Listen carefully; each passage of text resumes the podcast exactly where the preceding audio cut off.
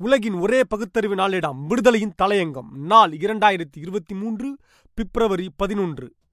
யாருக்கும் அடமானமாகாத ஆக்க முடியாத இயக்கம். பத்து இரண்டு இரண்டாயிரத்தி இருபத்தி மூன்று தினமலர் ஏட்டில் பக்கம் பத்தில் கீழ்கண்ட பெட்டிச் செய்தி வெளியாகியுள்ளது. கழுதைக்கும் நான்கு கால் யானைக்கும் நான்கு கால் அதனால் இரண்டும் ஒன்று என்று கூறும் மட சாம்பிராணித்தனமான கருத்துதான் தினமலரின் சரடு. திராவிடர் கழகத்தை பொறுத்தவரையில் திமுகவுக்கு மட்டுமல்ல எந்த கட்சிக்கும் அடமானம் போகக்கூடியதல்ல. போக வேண்டிய அவசியமும் எந்த காலத்திலும் ஏற்பட்டதும் இல்லை. ஏற்பட போவதும் இல்லை. காரணம் இது அரசியலில் குதித்து சட்டமன்றத்திற்கோ நாடாளுமன்றத்திற்கோ ஏன் ஊராட்சி நகராட்சி மாநகராட்சி மன்றங்களில் ஒரு சாதாரண உறுப்பினராகவோ போகாத சமுதாய புரட்சி இயக்கம்? எந்த ஆட்சியாக இருந்தாலும் கட்சியாக இருந்தாலும் கொள்கை கண்ணோட்டத்தோடு எதையும் அணுகி ஆழ்ந்து பார்த்து ஆதரிக்கவோ எதிர்க்கவோ செய்யும் லட்சியத்தை மூச்சு காற்றாக கொண்டு முந்துரும் இயக்கமாகும்.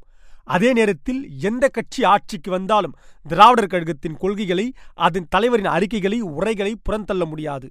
இன்னும் சொல்லப்போனால் எதை செய்ய வேண்டும் திட்டமிட்டு செய்ய வேண்டும் என்று திராவிடர் கழகம் வலியுறுத்துகிறதோ அதை சட்டமாக திட்டமாக ஆளும் அரசுகள் செயல்படுத்தி வந்திருக்கின்றன என்பதுதான் உண்மையாகும்.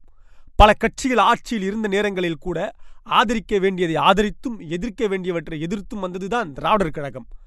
ஆச்சாரியாரை அரசியல் பொதுவாழ்விலிருந்து அகற்றி அந்த இடத்திற்கு காமராசரை கொண்டு வர காரணமாக இருந்தவர் தந்தை பெரியார். கல்வி வல்லல் பச்சை தமிழர் கர்மவீரர் என்று காமராஜரை பாராட்டி பெருமை சேர்த்தவர் தந்தை பெரியார் தான் திராவிடர் கழகம்தான். காமராஜர் ஆட்சி காலத்தில் அதிக போராட்டங்களை நடத்தியது. ஜாதியை ஒழிக்க ஜாதியை பாதுகாக்கும் அரசமை அரசமைப்பு சட்டத்தின் பகுதியை பகிரங்கமாக பத்தாயிரம் கருஞ்சட்டை தோழர்களை எதிர்த்து மூன்றாண்டுகள் வரை சிறை சென்றனர் என்பது ஞாபகத்தில் இருக்கட்டும்.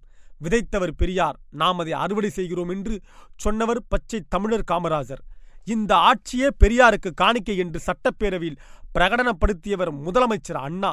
பெரியார் மொழியில் சொல்கிறேன் இது சூத்திரர்களுக்கான சூத்திரர்களால் ஆளப்படும் அரசு என்று சட்டப்பேரவையில் முழக்கமிட்டவர் முதலமைச்சர் முத்தமிழ் அறிஞர் கலைஞர். நேற்றும் சரி இன்றும் சரி நாளையும் சரி. எங்களை வழிநடத்துவது பெரியார் திடல் என்று பகிரங்கப்படுத்துபவர் திராவிட மாடல் ஆட்சி நடத்தும் சமூக நீதிக்கான சரித்திர நாயகர் முதலமைச்சர் மாண்புமிகு மானமிகு முத்துவேல் கருணாநிதி ஸ்டாலின் என்பதும் நினைவில் இருக்கட்டும். சட்டப்பேரவைக்கே செல்லாத ஒரு கட்சிக்கு இவ்வளவு செல்வாக்கா? மக்களிடத்தில் மரியாதையா என்ற பொறாமையில் பூநூல் வெறியில் தினமலர் எழுதுமையானால் அது தமிழ்நாட்டில் எதிர்விளைவைத்தான் ஏற்படுத்தும். மறைந்த பொது உடைமைவாதி தோழர் தா. பாண்டியன் அடிக்கடி சொல்லுவார் சட்டமன்ற உறுப்பினர் இல்லை நாடாளுமன்ற உறுப்பினர். ஒருவரை கூட வைத்திராத தந்தை பெரியார் தான் அரசமைப்பு சட்டத்தில் முதல் திருத்தம் கொண்டு வருவதற்கு காரணமாக இருந்தார் என்று சொன்னதுண்டே.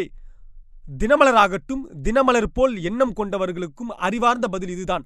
திராவிடர் கழகம் யாருக்கும் அடமானமாகாத அடமானமாக்க முடியாத சமூக புரட்சி இயக்கம். சுயமரியாதை இயக்கம். திராவிடர் கழகம் என்பது வரலாற்று கல்வெட்டாகும். வீண் உளறல் வேண்டாம்.